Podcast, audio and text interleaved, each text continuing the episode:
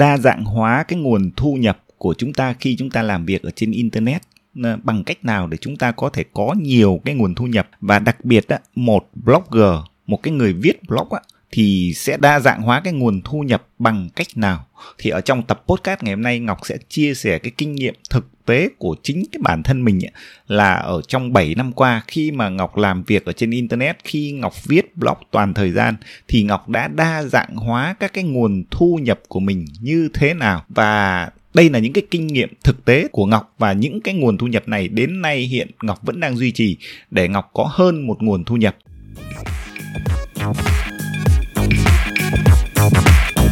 Xin chào các bạn đã quay trở lại với Ngọc Đến Rồi Podcast, một kênh podcast chuyên hướng dẫn, chia sẻ với các bạn những kỹ năng viết blog chuyên nghiệp, cách để xây dựng một blog trở thành một doanh nghiệp online thực sự và cách để tạo ra những nguồn thu nhập thụ động từ Internet. Um, thực sự uh, có một cái nguyên tắc để chúng ta luôn đảm bảo cái công việc, cái nguồn thu nhập À, và đảm bảo cái cuộc sống của chúng ta đó là chúng ta phải luôn luôn có hơn một cái nguồn thu nhập. Thì ờ, đối với chúng ta những cái người làm việc ở trên internet á, và cụ thể hơn á, là một cái người blogger một người ờ, viết blog xây dựng một cái blog thì chúng ta sẽ bằng cách nào để chúng ta có nhiều nguồn thu nhập? Ở thời điểm này ngọc nghĩ rằng chúng ta sẽ có được khoảng à, đâu đó là 4 à, hoặc 5 cái nguồn thu nhập khi mà chúng ta làm việc ở trên blog. Thì Ngọc cũng lưu ý rằng là tất cả những cái chia sẻ à, này thì nó dựa trên cái việc mà Ngọc áp dụng vào cái công việc xây dựng blog của chính mình. Và Ngọc cũng lưu ý thêm là mỗi một cái lĩnh vực à, khi chúng ta làm việc ở trên internet á, thì mỗi một cái lĩnh vực hay là cụ thể hơn là mỗi cái lĩnh vực mà chúng ta viết blog á, thì nó cũng có nhiều cái cách tạo thu nhập khác nhau. Ví dụ như bạn là một blogger về ẩm thực thì bạn sẽ có nhiều cái nguồn thu nhập khác. Hoặc nếu như ngọc là một cái blogger ờ, liên quan đến chia sẻ về kỹ năng phát triển blog và nó liên quan nhiều đến mảng marketing ấy, thì cái nguồn thu nhập nó cũng sẽ khác. Chứ ở mỗi một mảng nó sẽ không hoàn toàn giống nhau 100%. Tuy nhiên á, thì Ngọc thấy là hầu hết cái cách để tạo ra nhiều cái nguồn thu nhập này thì hầu hết ở lĩnh vực nào chúng ta cũng có thể uh, tương đối là áp dụng được. Thì uh, Ngọc sẽ chia sẻ tất cả những cái nguồn thu nhập ở vai trò là một người blogger, chia sẻ về marketing, chia sẻ về kiếm tiền online, chia sẻ về cách phát triển một blog thì Ngọc tạo ra những nguồn thu nhập như thế nào. Thì um, cái nguồn thu nhập đầu tiên mà Ngọc nói là chúng ta phải tạo ra những cái dịch vụ của chính chính chúng ta.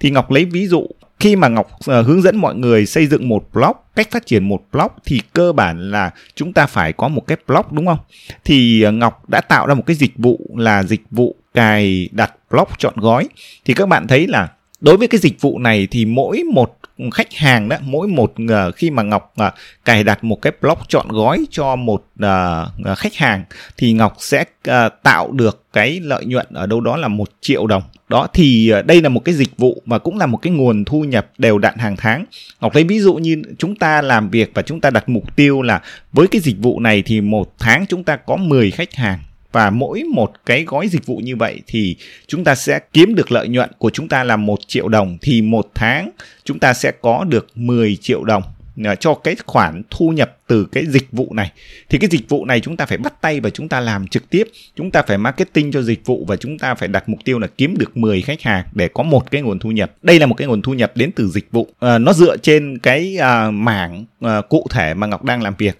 cái nguồn thu nhập thứ hai á là cái nguồn thu nhập mà cũng đến từ một cái dịch vụ. Và nó là cái dịch vụ đào tạo tư vấn coaching. Thì các bạn thấy là với bất kỳ một lĩnh vực nào à, khi mà các bạn xây dựng một cái blog á, các bạn chia sẻ nhiều à, các bạn có nhiều cái kinh nghiệm các bạn đúc kết được nhiều cái kinh nghiệm hay thì các bạn hoàn toàn có thể cung cấp những cái dịch vụ tư vấn trực tiếp à, hoặc là coaching đồng hành với những cái khách hàng của bạn thì đối với Ngọc Ngọc cũng có cái dịch vụ đó. Và à, trung bình mỗi một cái gói coaching của Ngọc thì nó ở đâu đó là dao động từ 5 triệu đến 10 triệu. Và Ngọc đặt mục tiêu là mỗi tháng Ngọc sẽ phải có được 3 khách hàng. Và trên thực tế hiện nay thì mỗi tháng Ngọc cũng chỉ coaching tư vấn cho 3 khách hàng mà thôi. Bởi vì nếu mà quá ba khách hàng thì mình không còn đủ thời gian và nguồn lực để làm những cái công việc khác để tạo ra nguồn thu nhập khác nữa. Do vậy là ngọc dừng lại ở ba khách hàng. Và trung bình thì à, ba khách hàng này sẽ mang về cho ngọc là khoảng 20 triệu.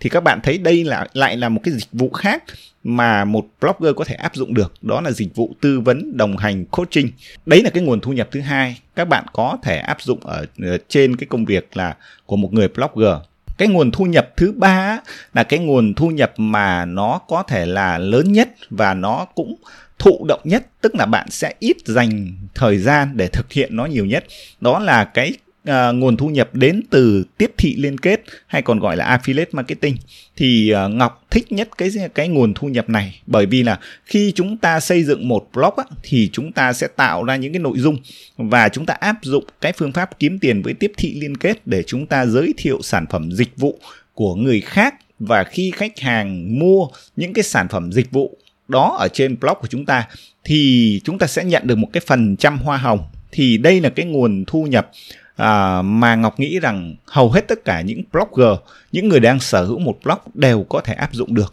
Và cái nguồn thu nhập này thì nó sẽ phụ thuộc vào cái à, cách làm cái cái lĩnh vực blog của bạn đang uh, hoạt động và uh, nó cũng thuộc vào cái kinh nghiệm của cái người làm tiếp thị liên kết nữa thì cái mức thu nhập này nó sẽ dao động uh, không cố định Ờ, nhưng Ngọc nghĩ rằng với cái mục tiêu là từ 10 triệu đến 20 triệu thì hầu hết tất cả những blogger đều có thể áp dụng được để tạo ra cái nguồn thu nhập từ tiếp thị liên kết. Thế thì như vậy các bạn thấy đến đây là chúng ta đã có ba nguồn thu nhập. Thứ nhất là từ uh, dịch vụ và chúng ta phải thực hiện trực tiếp. Thứ hai là đến từ những cái hoạt động tư vấn coaching đào tạo đó thì là cái cái nguồn thu nhập thứ hai. Và cái nguồn thu nhập thứ ba là cái nguồn thu nhập đến từ à, tiếp thị liên kết. Chúng ta có thể áp dụng trên blog. Cái nguồn thu nhập thứ tư đó là nguồn thu nhập đến từ cái việc là các bạn xây dựng và bán những cái sản phẩm số của các bạn. Hoặc lấy ví dụ các bạn à, hoạt động trong lĩnh vực nấu ăn các bạn có thể tạo ra những cái cuốn ebook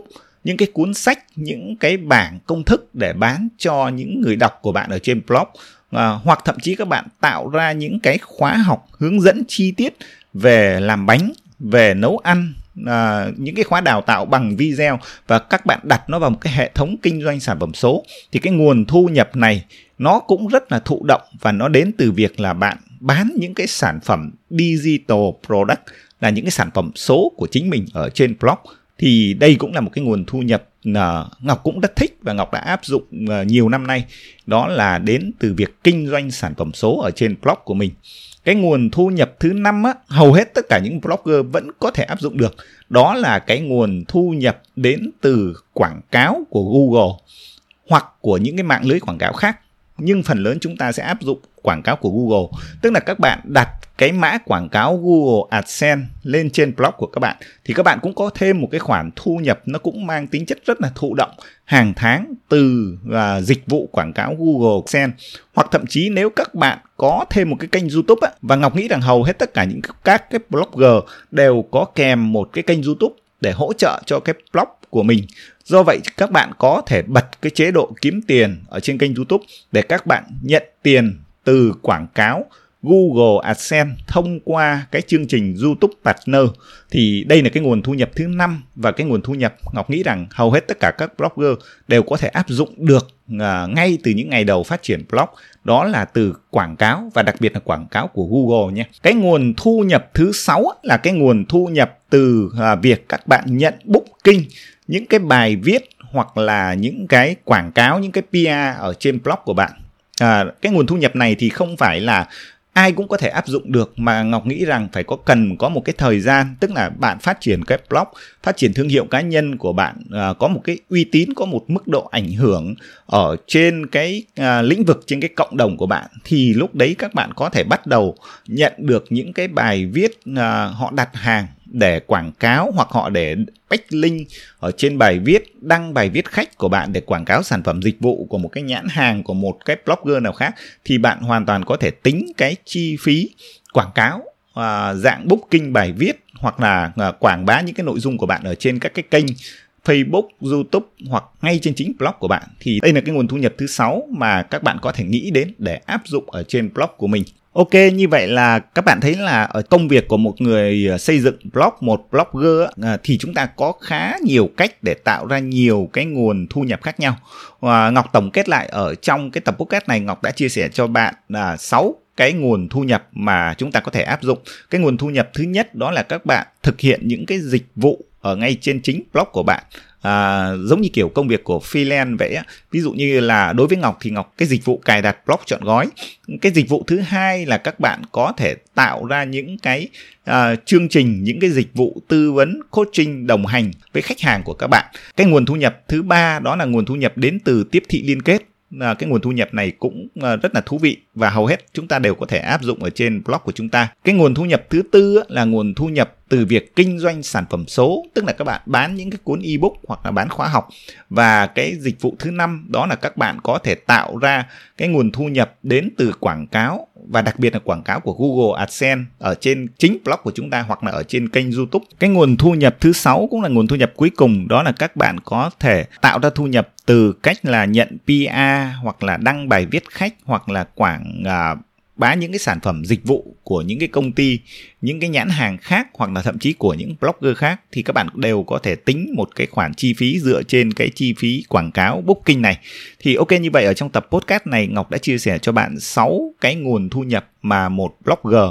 có thể tạo ra. Và cái việc mà đa dạng hóa cái nguồn thu nhập của chúng ta thì à, chúng ta nên nghĩ cách để đa dạng hóa càng nhiều nguồn thu nhập càng tốt. Bởi vì ờ, blogger hay là bất cứ một người làm công việc gì cũng vậy thôi. À, nếu chúng ta chỉ dựa vào một cái nguồn thu nhập thì chắc chắn là nó cũng không an toàn. Và ờ, cụ thể là nếu mà chỉ có một nguồn thu nhập thì cái nguồn thu nhập của chúng ta nó rất là hạn chế. Chúng ta không thể gia tăng cái khả năng tạo ra uh, thu nhập hàng tháng của chúng ta một cách uh, đa dạng đều đặn hơn. Uh, xin cảm ơn tất cả các bạn đã dành thời gian để lắng nghe cái tập podcast này. Và nếu như bạn cũng là một blogger cũng là một người làm việc ở trên internet thì các bạn đang có bao nhiêu nguồn thu nhập hoặc là cách các bạn đang đa dạng hóa cái nguồn thu nhập của các bạn ở trên blog của mình như thế nào ngọc rất muốn nhận được những cái chia sẻ từ bạn. Uh, cảm ơn các bạn và hẹn gặp các bạn ở những cái tập podcast tiếp theo.